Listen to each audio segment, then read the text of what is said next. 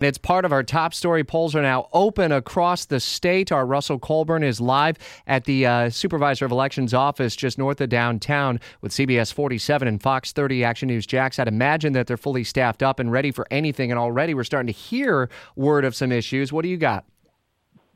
Yeah, we did see a report that there was possibly some technical problems going on in the Riverside area, having to go to paper ballots there.